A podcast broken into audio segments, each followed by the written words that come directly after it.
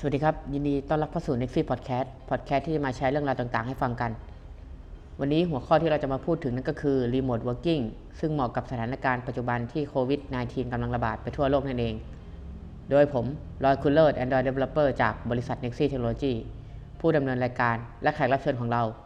คุณธนงเกียรติตามไทย หรือคุณท็อปนั่นเอง ที่ได้ออกมาทำงาน Remote Working แบบเต็มตัวมาระยะหนึ่งแล้ว สวัสดีครับ ผมท็อปพนงเกียรติจากบริษัทดูซอฟตอนนี้ทำตำแหน่ง Senior Software Developer ครับ โอเค เรามาเข้าเรื่องกันเลยนะครับ การทำงานแบบ Remote Working คืออะไรครับคุณท็อป ก็ถ้าแปลตรงตัวเลยนะครับ ก็คือการทำงานแบบ Remote Working เนี่ย มันก็คือการทำงานระยะไกลครับ ซึ่งนั่นมันหมายถึงความว่า แต่ละคนเนี่ย ก็ไม่ต้องการที่ต้องมาอยู่ที่ที่เดียวกันก็ได้ คุณสามารถทำงานอยู่ที่ไหนก็ได้ครับ แล้วเราก็นัดกันทำงานผ่านพวกทูต่างๆเนาะที่จะมาช่วยเราในการทำงานครับ เออแล้วจริง ๆ แล้วเนี่ยในต่างประเทศนะครับ ยังมีบุคคลที่เขาทำงาน Remote Working แล้วเขาเรียกตัวเองว่า Digital Nomad คือเขาก็ทำงานโดยใช้เทคโนโลยีเพื่อหาเลี้ยงชีพของเขาเขาก็จะเดินทางไปตามที่ต่างๆทำงานจากต่างประเทศ หรือจากระยะไกลร้านกาแฟห้องสมุดครับเออแล้วทำไมคุณท็อปถึงเลือกมาทำงานแบบ Remote Working ล่ะครับ ก็เหตุผลหลักๆที่ผมตัดสินใจออกจากการทำงานที่เราต้องไปออฟฟิศในทุกวันนะครับ ก็คือว่าจริงๆแล้วอะไอการทำงานแบบออฟฟิศของบริษัทซอฟต์แวร์ช่วงหลังอะครับ มันก็ค่อนข้างที่จะมีนโยบายที่บอกว่า flexible เอาขึ้นมาเนาะก็คือแบบว่า คุณสามารถที่จะไปสายได้นิดหน่อย แล้วก็ไปเลิกงานที่มัน late ขึ้นอะไรประมาณนี้แต่สำหรับผมอะผมคิดว่าตรงนโยบายตรงส่วนเนี้ยมันยังไม่เพียงพอสำหรับ สำหรับตัวผมเองเนาะครับที่ผมอยากจะจัดสรรเวลาในการทำงานอะได้เองอะไรขนาดนั้น ผมก็เลยเลือกที่บอกว่าเอ้ยงั้นถ้างั้นอะผมอาจจะมาลองหางานที่เป็น remote working ทำดูดีกว่า แล้วก็เราก็จะได้เวลาเหลือในส่วนของการที่เราแบบ ต้องใช้เวลาไปกับการเดินทางหรือว่าไปกับการทำเรื่องสิ่งต่างๆ ระหว่างทางที่เราไปทำงานนะครับ เราก็เลยผมก็เลยคิดว่าจะเอาการ ที่ได้เวลาตรงส่วนเนี้ยเอามาแบบทำอะไรเกี่ยวกับคอมมูนิตี้อะไรที่ผมชอบต่อไปครับ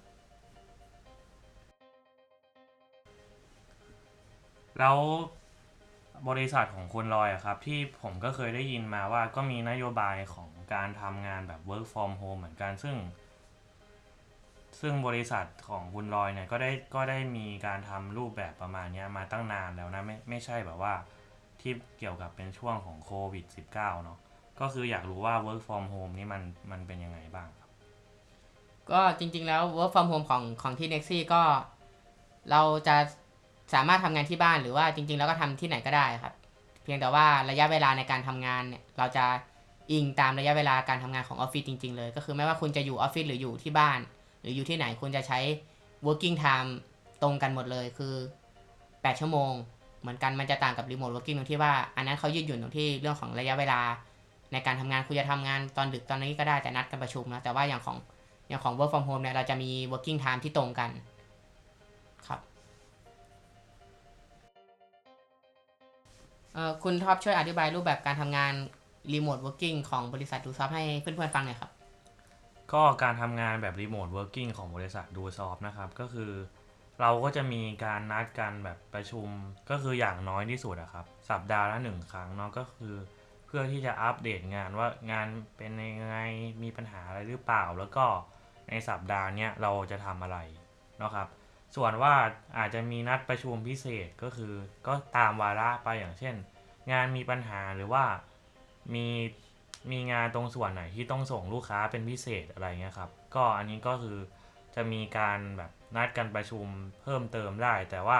จริงๆก็จะมีการคุยคุยผ่านแอปแอปพลิเคชันอื่นที่เอาไว้สำหรับทีมที่เป็นเทคครับ สามารถเอาไว้สื่อสารกันพอในระดับหนึ่งอยู่แล้ว แต่ว่าในของการประชุมอะครับ ก็จะมีการนัดกันเป็นพิเศษไปหรือว่า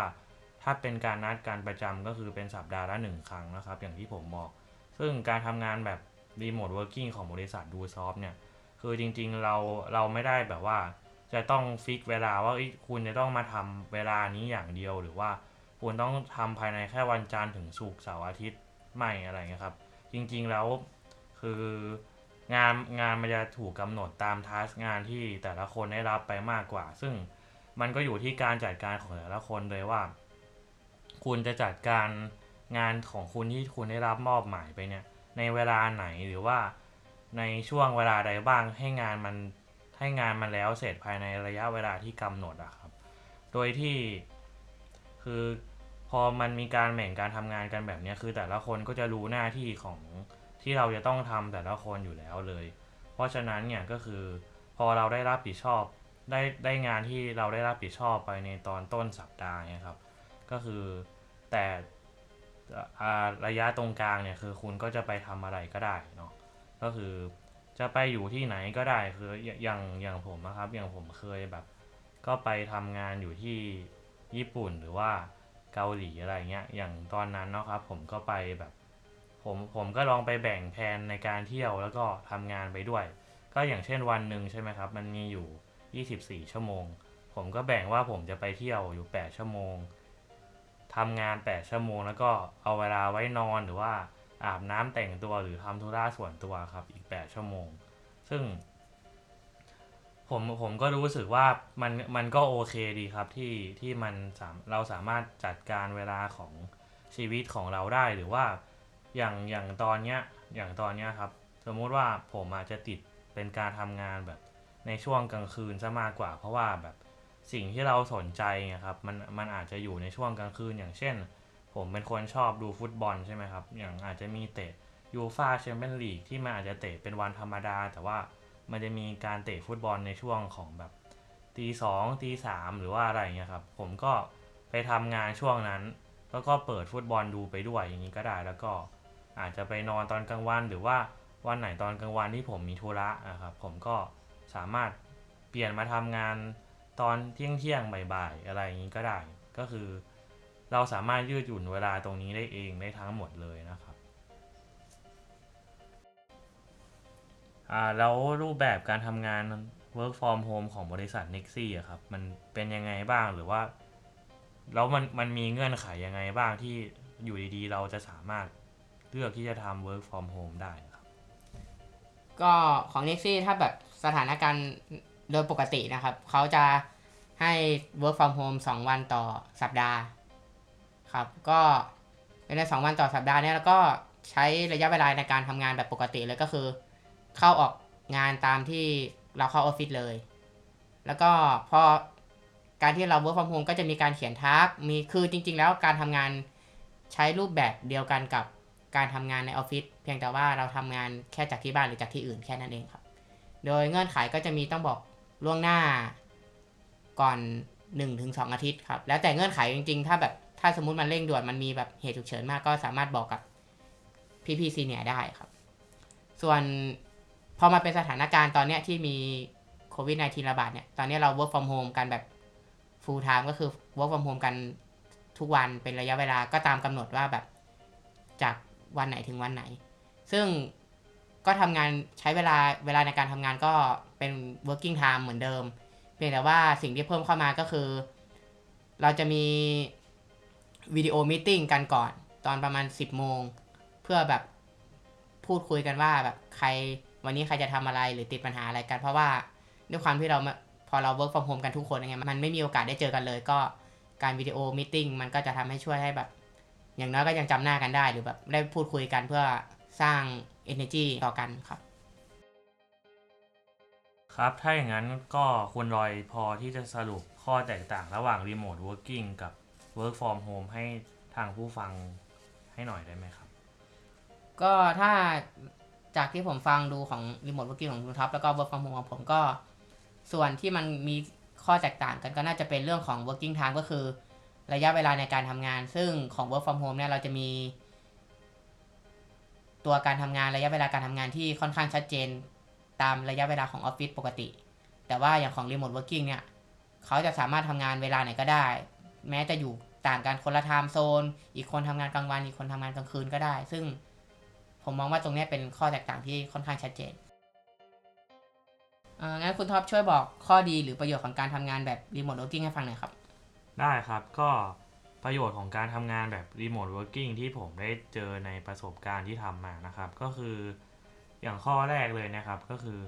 จริงๆอะมันก็เราเราจะมีความคล่องตัวในการทำงานมากขึ้นครับ ก็คืออย่างอาชีพของเราใช่ไหมครับ เป็นอาชีพโปรแกรมเมอร์ซึ่งจริงๆอะ เราก็สามารถทำงานอยู่หน้าคอมพิวเตอร์อยู่แล้ว หรือว่าอย่างงานบางงานนะครับ ก็สามารถทำงานผ่านแท็บเล็ตหรือว่าโทรศัพท์มือถืออะไรอย่างนี้ก็ได้นะครับ ก็ทีนี้พอเราทำงานผ่านคอมพิวเตอร์อยู่แล้วอะครับ ก็แค่เราก็คือสามารถแค่มีไฟฟ้า 2 คือมีอินเทอร์เน็ต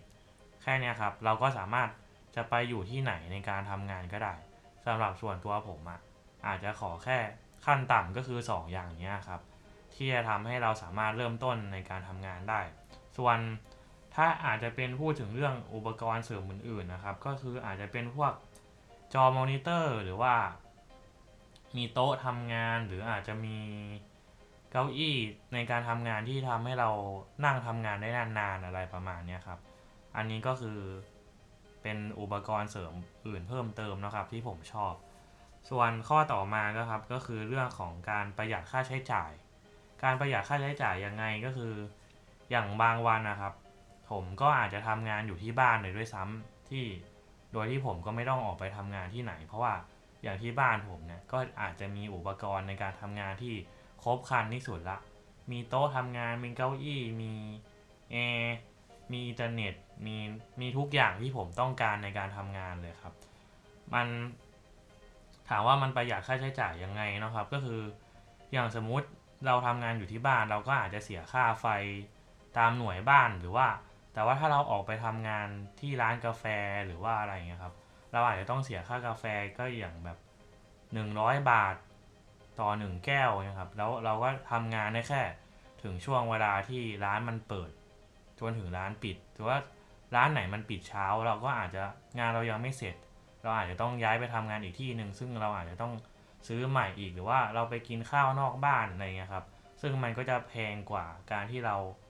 ทำกับข้าวจากคนในครอบครัวหรือว่าอะไรตรงส่วนนี้อยู่แล้วนะครับ มันก็จะประหยัดค่าใช้จ่ายตรงนี้ไป หรือค่าใช้จ่ายอื่นๆ ก็อย่างเช่น พวกค่าเสื้อผ้าเนี่ยครับ อย่างชุดที่ผมใส่ทำงานอยู่ทุกวันมันก็คือชุดนอนไว้ด้ซ้ำถ้าผมไม่ได้ออกไปไหน ผมก็ใส่ชุดนอนทำงาน ซึ่ง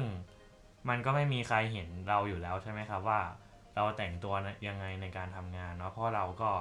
เราไม่ได้ออกไปเจอลูกค้าหรือว่าเราก็ไม่ได้ไปพบเจอใครเลย อาจจะมีการโทรคุยแค่เป็นเสียงหรือว่า อาจจะเปิดกล้องอะไรเงี้ยครับ ก็พอเราก็ใส่เสื้อยืดใส่เสื้ออะไรเงี้ยมันก็ช่วยในการที่เราจะประหยัดค่าต่างๆ ในการแต่งตัวอาจจะเป็นค่าเซ็ตผมซื้อเสื้อเชิ้ตกางเกงสแลกหรือว่ารองเท้าดีๆ ใส่อะไรเงี้ยครับ ก็ จะประหยัดตรงนั้นไปหรือว่าใครที่อย่างเป็นผู้หญิงเนาะอยู่บ้านคุณก็อาจจะไม่ต้องแต่งหน้าก็ได้ ไม่ต้องทำผมต่างๆ นานาที่จะทำให้ตัวเองดูดีเงี้ยครับ ก็มันก็จะมีข้อดีตรงนี้ ส่วนข้อดีของบริษัทอะครับ ก็เขาก็จะมีเขาก็จะเซฟค่าใช้จ่ายของเขาครับ ในการที่ต้องไปเช่าออฟฟิศที่ต้องใหญ่โตนะ ต้องมีนู่นต้องอยู่ใจกลางเมืองหรือว่า อะไรต่างๆ นานา ก็คือตรงนี้ก็เป็นข้อดีของบริษัท ของการที่เขาจะเปิดเป็นบริษัทของทำเป็น remote working เหมือนกันเนาะไหนจะค่าเช่า ค่า ดูแลออฟฟิศ ค่าตกแต่งอุปกรณ์สำนักงานอะไรอื่นๆเนี่ยครับ ตรงนี้ก็คือบริษัทที่เปิดมาเป็นรูปแบบเนี้ยก็จะประหยัดตรงนี้ไปนะครับ ส่วนข้อดีต่อมาครับก็คือ อพอเราทำงานอยู่ที่ไหนก็ได้เนี่ยเราก็เลือกการทำงานที่มันไม่ทำให้ชีวิตเรามันรู้สึกว่าแบบว่ามันมันอึดอัดอะครับ คือเรียกว่าการเดินทางมันเป็นอุปสรรคอย่างเช่น ต้องคุณต้องที่พักคุณอยู่ไกลคุณต้องไปทำงานแบบที่มันมีรถติดหรือว่ายังไงเงี้ยครับ คือเราเราก็สามารถไปในช่วงเวลาที่การเดินทางมันสบายที่สุด หรือว่าเราไปในสถานที่ที่ ที่การเดินทางมันสะดวกรวดเร็วรถไม่ติด เราไม่ต้องไปเสียเวลาในการเดินทางไกลอย่างเงี้ยครับ ตรงนี้ก็เป็นข้อดีอีกข้อหนึ่งเนาะแล้ว ส่วนข้อดีอันอันอันนี้ผมไม่มันก็เชิงเหมือนเป็นดาบสองคมเหมือนกันนะครับ ข้อที่ผมจะพูดต่อมาก็คือ มันก็คือจะลดปัญหาต่างๆ ที่เป็นปัญหาภายในที่อยู่ในบริษัทนะครับ อย่างเช่นว่า เอ้ยพอพอเวลาเราไปทำงานใช่ไหมครับ เราก็อาจจะมีการที่เราสนิท กับคนนั้นหรือว่าเราไม่ชอบเพื่อนร่วมงานคนนี้อย่างเงี้ยครับ แต่ว่าทีเนี้ยพอเราทำงานแบบรีโมทนะคือทุกคนมันก็จะโฟกัสถึงแค่ตรงงานนะครับ โฟกัสถึงแค่ตรงงาน เพราะฉะนั้นเนี่ยความสัมพันธ์อย่างอื่นที่มันนอกเหนือจากงานในรูปแบบของการทำงานแบบ remote working เนี่ยมันจะไม่ค่อยมีเท่าไหร่ อย่างเช่นสมมติว่าเราทำงานด้วยกันนะครับแล้วก็อาจจะมีการคุยคุยเล่นกันคุยเรื่อยเปื่อยอะไรกันเฮ้ย เที่ยงนี้ไปกินข้าวที่ไหนดีหรือว่าเฮ้ยเย็นนี้เลิกงานแล้วเสร็จแล้วไปไหนดี แต่ว่าพอคุณทำงานแบบรีโมทเนี่ยครับคุณคุณก็ไม่รู้หรอกว่าอีกฝ่ายหนึ่งอะทำอะไรอยู่หรือว่า ตอนนั้นเขาทำงานอยู่ไหมหรือว่าเขาอาจจะติดธุระอะไรอย่างอื่นไหมเพราะว่า คือเราเราก็ไม่มีการแบบต้องมาอัปเดตกันตลอดว่าเอ้เวลานี้ผมทำงานแล้วนะเอ้เวลานี้ผมไม่ได้ทำนะ จริง ๆ เราก็ไม่ได้คุยกันลึกซึ้งถึงขนาดนั้นหรือว่า การที่เราจะโทรไปแบบที่มันไม่ใช่เรื่องงานนะครับ โทรไปถามว่าแบบเฮ้ยวันนี้คุณไปเที่ยวไหนมาหรือว่าไปอะไรอย่างเงี้ยมันก็มันก็จะค่อนข้างที่จะลุกล้ำความเป็นส่วนตัวของเขา หรือว่ามันเป็นการคุยที่มันนอกเหนือจากเรื่องงานไปหน่อยอย่างเงี้ยแต่ว่าถ้าพูดถึงมันเป็นข้อดียังไง มันก็จะช่วยลดแบบการเมืองอะไรต่างๆ ในในออฟฟิศเกิดขึ้นได้นะครับ อันนี้ที่ผมเห็นว่ามันเป็นข้อดีนะ ก็ข้อข้อดีต่อมานะครับที่ที่ผมเห็นที่ว่ามันเป็นข้อดีหลักๆ เลยข้อหนึ่งก็คือ ผมสามารถเลือกในช่วงเวลาหรือว่าสถานที่ที่ทำให้ผมเกิด productivity ได้สูงสุดนะครับ ก็อย่างเช่น อย่างช่วงเนี้ยผมคิดอะไรไม่ค่อยออก ผมก็ว่าไปหาอะไรอย่างอื่นทำก่อน ที่มันพักผ่อนสมองหรือว่าจิตใจของเราก่อนเนี่ยครับ แล้วถ้าเราเขาเรียกว่าพอเรามี feel หรือว่า มีไอเดียอะไรต่างๆณตอนนั้นอะ เราก็ค่อยกลับมาทำใหม่ก็ได้ หรือว่าจริงๆอะสมมติอย่างเราทำงานอยู่ในออฟฟิศใช่ไหมครับ เราทำงานไปได้สักสี่ชั่วโมงละหัวเราเริ่มอื้อๆละเราอาจถ้าถ้าเราทำงานอยู่ในออฟฟิศอะเราอาจจะเอ้ยงั้นผมขอพักดูหนังสักสักสองชั่วโมงได้ไหมอะไรเงี้ยคือ มันก็อาจจะเป็นไปได้ยากใช่ไหมครับ เพราะว่าเอ้ยทุกคนเขาก็ต้องมาทำงานเวลาเดียวกันแล้ว ถ้าเกิดคนอื่นมี การทำงานอะไรที่มันต้องติดต่อกับคุณล่ะ แล้วคุณพักไปดูหนังเนี้ยคุณไม่พร้อมที่จะทำงานอ่าตรงส่วนนี้มันจะจัดการยังไงใช่ไหมครับ แต่ว่าการทำงานแบบรีโมทออฟฟิศก็คือคุณจะทำงานไปสัก 4 ชั่วโมงก่อนก็ได้ แล้วก็พักสัก 3 ชั่วโมง หรือว่าพักไปทำนู่นทำนี่เสร็จแล้ว ก็เอามาต่ออีกช่วงหนึ่งตอนที่ที่เราว่างหรือว่าเรามีความสะดวกในการทำงานที่ทำให้มันงานมันเกิด ประสิทธิภาพสูงสุดก็ได้อะไรอย่างนี้ครับอย่างอย่างผมเนี่ยที่ชอบทำงานตอนกลางคืนก็คือหนึ่งเพราะว่าหนึ่งคือมันเงียบด้วยมันเงียบคือ มันไม่ค่อยมีสิ่งอะไรที่มารบกวนอะไรเราเท่าไหร่ทำให้อย่างส่วนตัวผมเนี่ยสามารถที่จะโฟกัสกับงานตรงหน้าได้ดีมากขึ้นนะครับ ก็คือคิดอะไรออกในความที่มันเงียบๆอะไรไม่วุ่นวายเท่าไหร่ สมมุติเราไปทำงานอยู่ออฟฟิศแต่ว่ามีเพื่อนนั่งข้างๆครับ เพื่อนที่ทำงานของเรา กับเพื่อนอีกคนนึงเขาอาจจะมีปัญหาเรื่องงานกัน คือเขามีข้อสงสัยเขาเรียกกัน ซึ่งพอเขานั่งข้างๆเราใช่ไหมครับ เราก็อาจจะได้ยินได้ยินหัวข้อหรือว่าได้ยินเนื้อหาอะไรตรงส่วนนั้น เข้าหูเราด้วยอะไรอย่างเงี้ยซึ่งจริงๆมันอาจจะไม่ได้เกี่ยวข้องกับเราก็ได้ แต่ว่าผมก็คิดว่ามันอาจจะมีส่วนที่ทำให้แบบเอ๊ะ จังหวะแรกที่เขาเรียกกันเนี่ย เราต้องหันไปสนใจ ฟังเขาไหมว่าเฮ้ยเขาเรียกเราหรือเปล่าหรือว่า จังหวะไหนที่ในหัวข้อที่เขาคุยกันอะ่ะ คือมันเกี่ยวโยงกับเราพอดี เราพอที่จะไป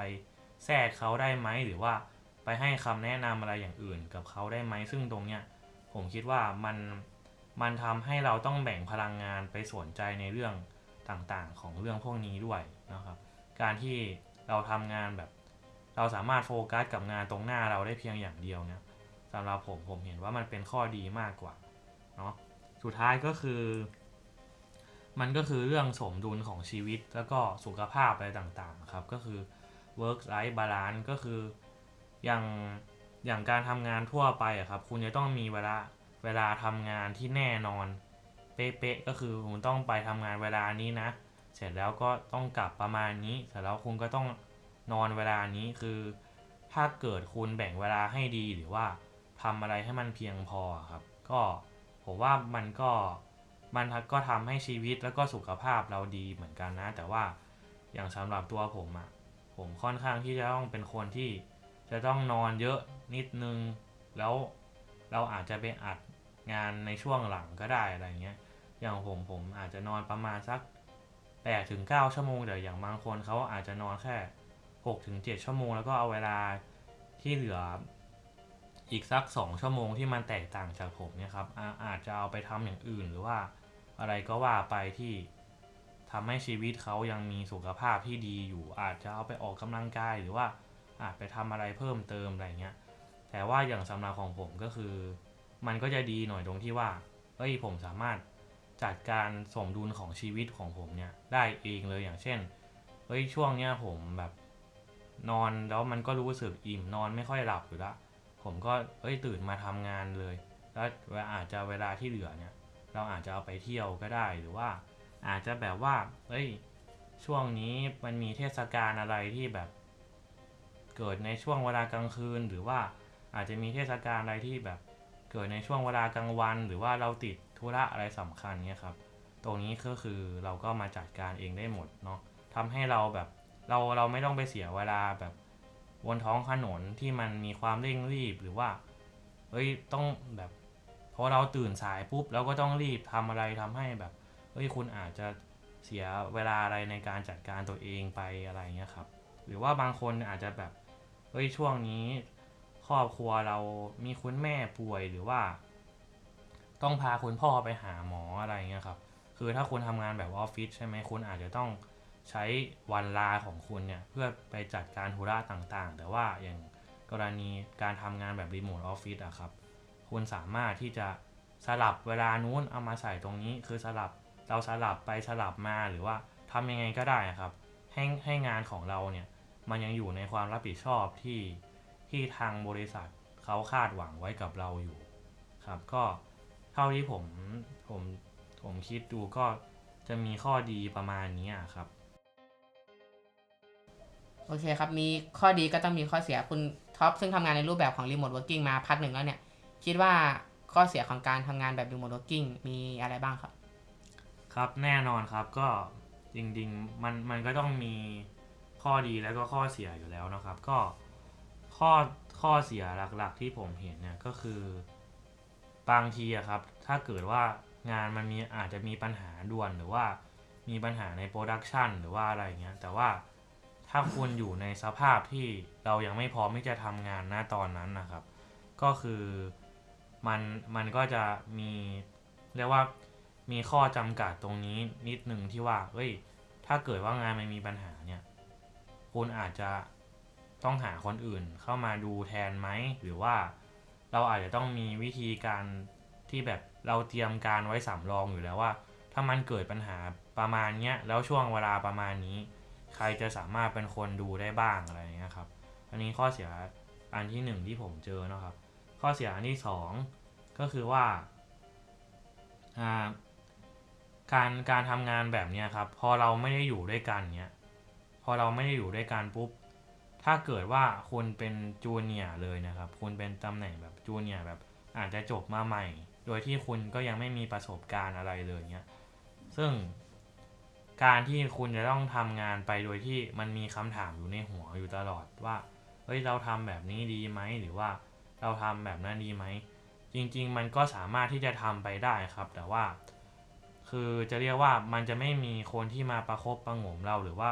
คอยตอบคำถามที่เราสงสัยได้ตลอดเวลาขนาดนั้น ซึ่งมันจะเทียบกับว่า พอเราไปหาข้อมูลเองครับ โดยที่เราไม่มีประสบการณ์น่ะ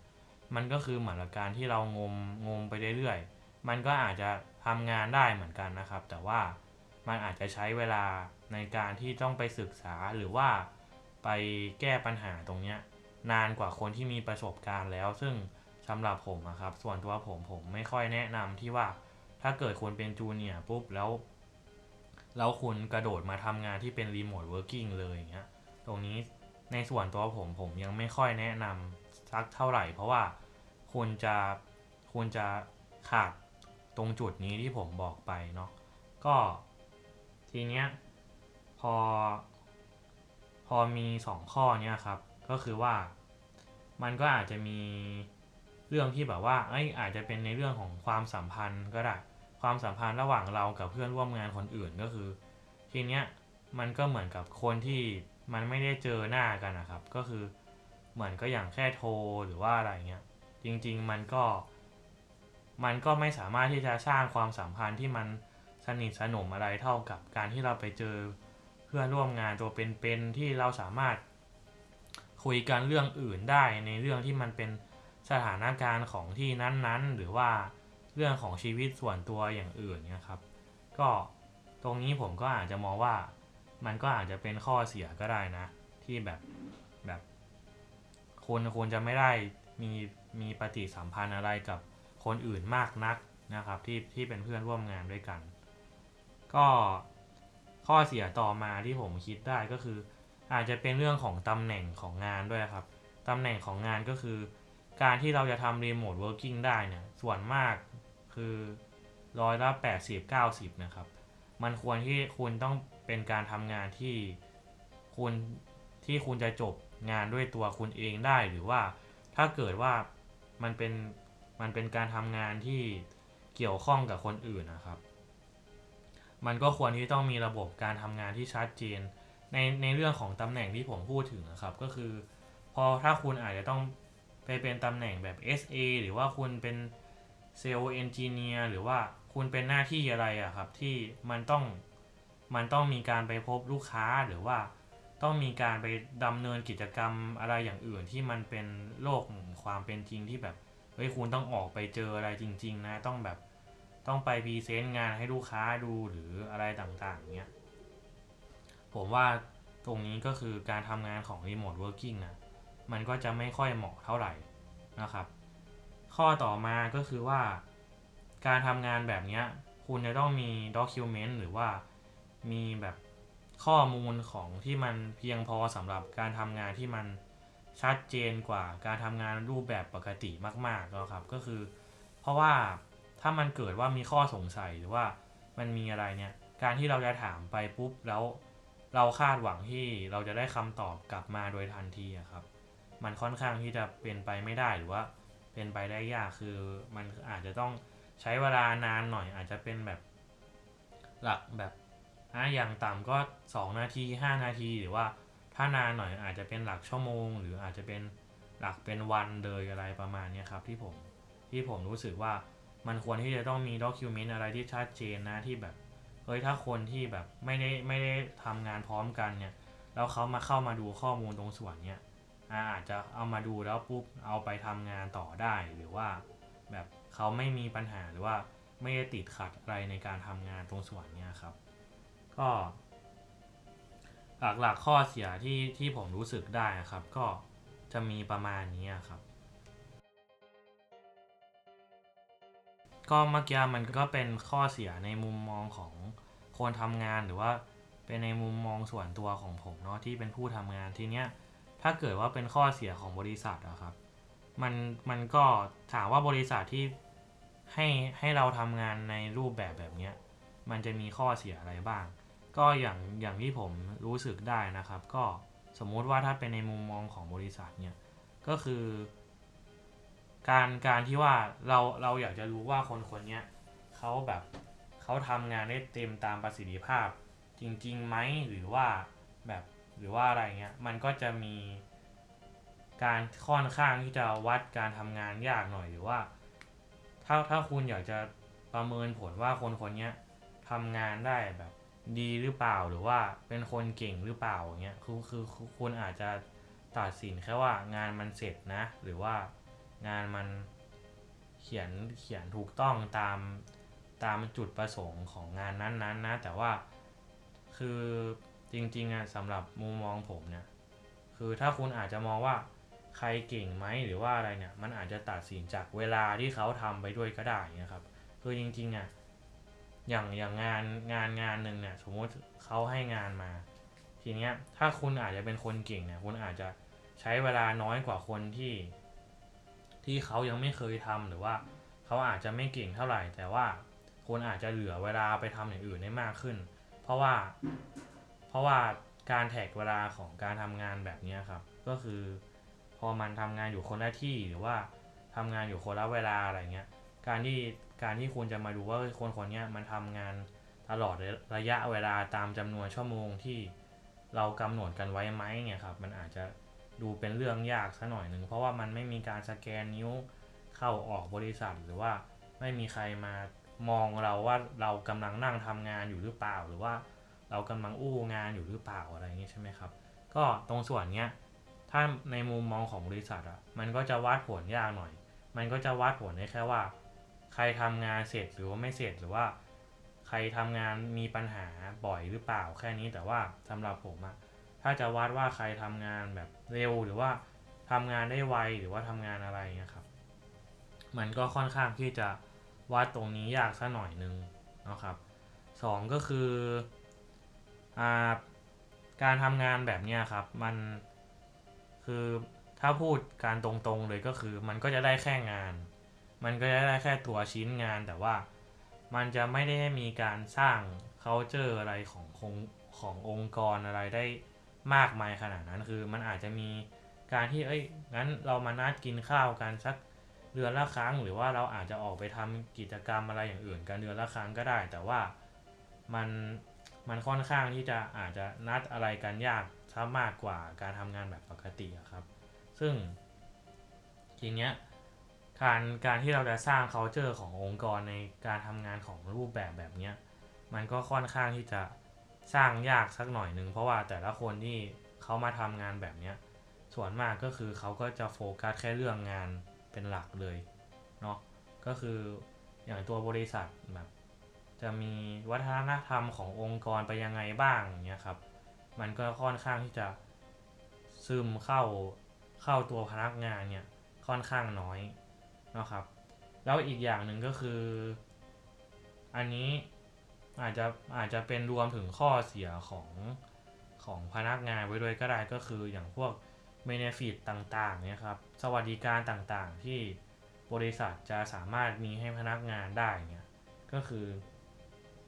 มันมันมันก็จะถูกลดทอนลงไปหรือว่าจำกัดลงไปอย่างเช่น บริษัทอยากให้พนักงาน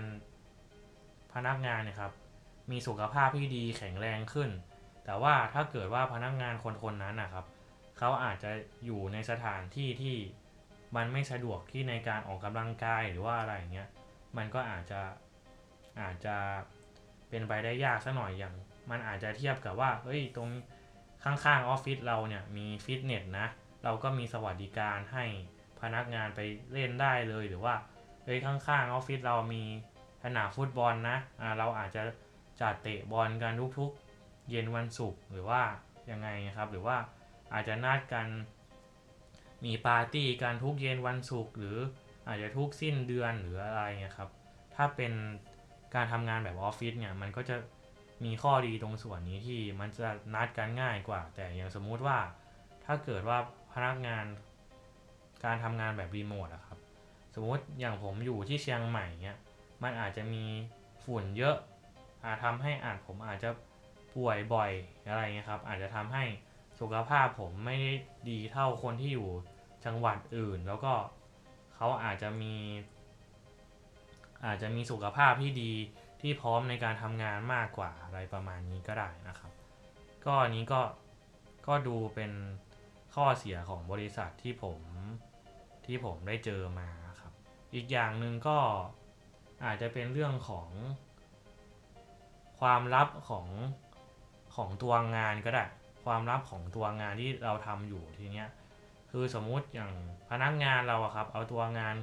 ที่สำคัญของลูกค้าเนี่ยไปทำงานอยู่ตามร้านกาแฟหรือตามอะไรเงี้ยครับ คนที่เขาเดินผ่านไปผ่านมา เขาก็อาจจะมองเห็นก็ได้ว่าเฮ้ยคนคนนี้กำลังทำงานชิ้นนี้อยู่นะ หรือว่า หรือว่างานชิ้นเนี้ยมันถูกทำมาจากใครหรือว่า ถ้าเกิดว่าเรา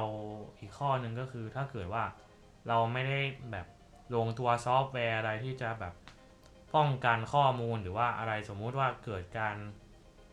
พนักงานคนนั้นนะครับ อาจจะทำคอมพิวเตอร์หายขึ้นมาหรือว่าอะไรต่างๆเนี้ยข้อมูลมันก็อาจจะหลุดไปได้ง่ายกว่าการที่เอ้ยคุณใช้คอมพิวเตอร์จากของแค่บริษัทนะหรือว่า หรือว่า คอมพิวเตอร์ของบริษัทเนี่ยมีการลง tool monitor อะไรต่างๆ ไว้อะไรเงี้ยครับ ก็จะมีข้อเสียประมาณนี้ด้วยเนาะอีกข้อหนึ่งครับ โอเคครับหลังจากเราฟังข้อดีข้อเสียของการทำ remote working ไปแล้ว ทีนี้เราจะมาพูดถึง 10 อาชีพที่เหมาะกับการทำงานแบบ remote working และได้รายได้ดีด้วยนะครับ อันนี้ผมเอาเนื้อหามาจากเว็บไซต์ vshare content เนาะก็ อาชีพแรกก็คือ online teacher หรือติวเตอร์นะครับ คือการสอนทางออนไลน์เนี่ยกำลังเป็นที่นิยมสำหรับผู้เรียนก็คือเราสามารถเลือกเวลาเรียนเมื่อไหร่ก็ได้ แล้วก็เรียนจากที่บ้านหรือจากที่ไหนก็ได้ โดยการสอนก็เป็นการสอนทั่วไปเช่นแบบภาษาไทย ภาษาอังกฤษ ภาษาจีน เป็นต้นนะครับ ส่วนการเปิดคอร์สอื่นๆ ก็จะมีพวกแบบสอนออนไลน์ได้ก็มีพวกการตลาด พวกการขายกันเป็นผู้นำที่เราสามารถเรียนออนไลน์ได้ อาชีพที่ 2 ก็คือเป็น copywriter หรือว่า content writer ก็คือ เป็นอาชีพที่เป็นงานเขียน คืองานเขียนเนี่ยเราสามารถเขียนที่ไหนก็ได้ทำเวลาไหนก็ได้ นั่งนึกไอเดียพอมีไอเดียแล้วก็เขียนได้เลย ซึ่งอันเนี้ยพอเราเขียนเสร็จเราก็สามารถส่งงานโดยที่เราไม่ต้องไปอยู่ไซต์ออนไซต์ลูกค้าหรือไปเจอลูกค้าจริง ๆ อาชีพที่ 3 ก็คือ editor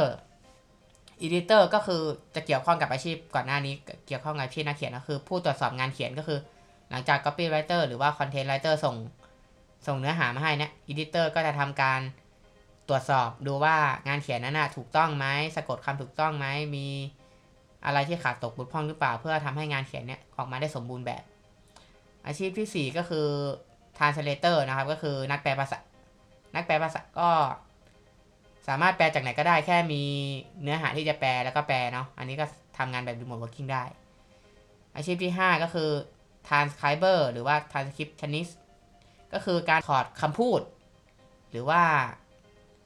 พวกถอดความหมายอะไรต่างๆ จากเทปหรือว่าจากวิดีโอ ที่เขาพูดสดๆเนี่ยให้มาเป็นลายลักษณ์อักษร อาชีพที่ 6 ก็คือ graphic designer ก็คือ คนที่ออกแบบกราฟิกต่างๆ ไม่ว่าจะเป็น งานป้ายงานเขียนหรือว่าพวกหนังสือพิมพ์ นิตยสาร อาชีพที่ 7 ก็เป็น website designer ก็คือนักออกแบบเว็บไซต์ ก็จริงๆ อันนี้น่าจะใกล้เคียงกับ UX UI มากกว่าเนาะพวกทำออกแบบเว็บไซต์หรือว่า mobile mobile application อาชีพที่ 8 ก็คือ developer developer ก็ตรงตัวก็คือ คนที่สร้างหรือพัฒนาซอฟต์แวร์นั่นเอง ซอฟต์แวร์ก็ไม่ว่าจะเป็นบนคอมพิวเตอร์บน mobile หรือว่าบนไหนก็ตามเนาะที่เกี่ยวกับซอฟต์แวร์ อาชีพที่ 9 ก็คือ consultant ก็คือ ผู้ที่ให้คำปรึกษาหรือที่ปรึกษานั่นเองก็ตัวอย่างเช่นก็ที่ปรึกษาทางการตลาดที่ปรึกษาทางการเงินที่ปรึกษาด้านกฎหมาย อาชีพสุดท้ายก็คือโซเชียลมีเดีย a ม a เจอร์ก็คือคนที่คอยดูแลโซเชียลมีเดียต่างๆ คนดูแลบัญชีโซเชียลมีเดียพวกเพจ ของ Facebook เพจของ IG Instagram คอยวางแผนการตลาด วางแผนเนื้อหาคิดคำโฆษณาโพสต์ content แล้วก็ตอบกับแฟนเพจต่างๆ อันนี้ก็ถือว่าเป็น 10 อาชีพที่เราสามารถทำงาน remote working ได้ แล้วก็เป็นอาชีพที่รายได้ดีครับเดี๋ยวคุณท็อปจะมาสรุปให้ฟังนะครับว่า สุดท้ายแล้ว remote working เป็นยังไง ครับ ก็ remote working นะครับสำหรับคนที่อยากจะมาลองเปลี่ยนประสบการณ์ในการทำงานแบบนี้เนาะก็จริงๆถามว่ามันการทำงานแบบนี้มันจะสบายขึ้นไหม มันก็ช่วยในความสบายของเราเพิ่มขึ้นแน่ในระดับหนึ่งครับ แต่ว่าหนึ่งคือคุณก็ต้องมีความรับผิดชอบในเรื่องของตัวงานมากขึ้นกว่าเดิมด้วย เพราะว่า มันไม่มีใครมาคอยที่จะมอนิเตอร์เราหรือว่าแบบต้องมาจ้ำจี้จ้ำชัยเรานะ หรือว่าต้องมาดูแลเราตลอดเวลานะครับ ก็หนึ่งคือคุณต้องมีความรับผิดชอบเนาะสองก็คือ ถ้าเกิดว่าในตัวงานมันอาจจะมีปัญหาหรือว่ามีอะไรเกิดขึ้นมาครับ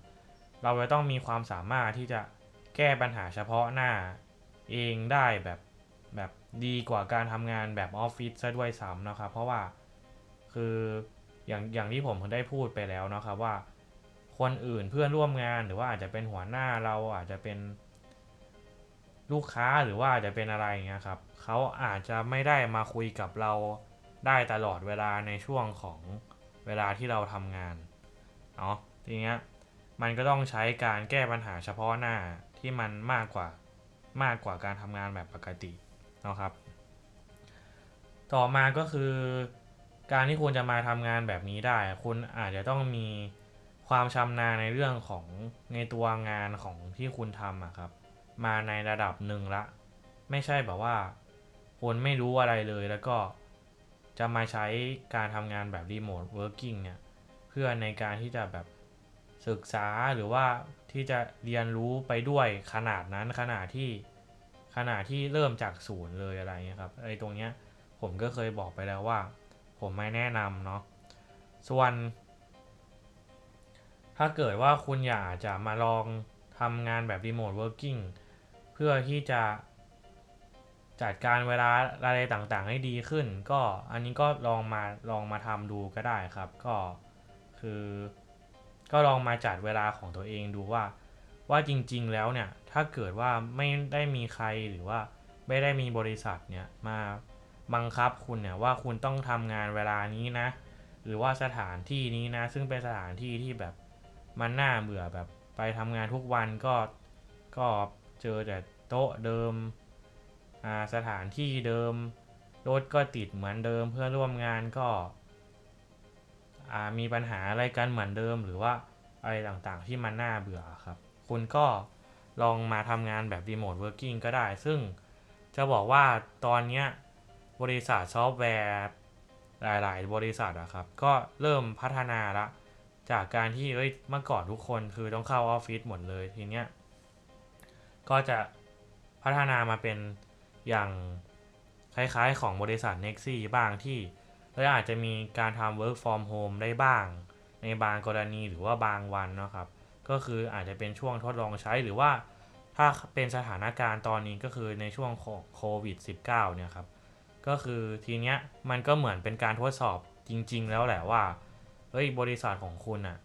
มันพร้อมที่จะทำงาน work from home หรือยังหรือว่า ถ้าเกิดว่าเราไม่ได้ให้พนักงานของบริษัทเราอะครับ เข้ามาทำงานที่ออฟฟิศเนี่ยมันจะเป็นยังไงขึ้นบ้างเนาะก็จริง ๆ สถานการณ์ตรงเนี้ยในข้อดีมันก็คือเป็นการทดสอบโปรเซสที่มันอาจจะเกิดขึ้นในอนาคตของบริษัทเราก็ได้ ถ้าเกิดว่าบริษัทเรามีการวางแผนที่จะ เปลี่ยนการทำงานไปในรูปแบบนี้ ไปทีละนิดหรือว่าไปทีละหน่อยอะไรประมาณนี้ครับ ก็ ยังไงก็อยากให้ทุกคนได้ลองมาทำงานแบบเป็น remote working ดูนะครับว่าคุณจะมีความสุขมากขึ้นหรือเปล่า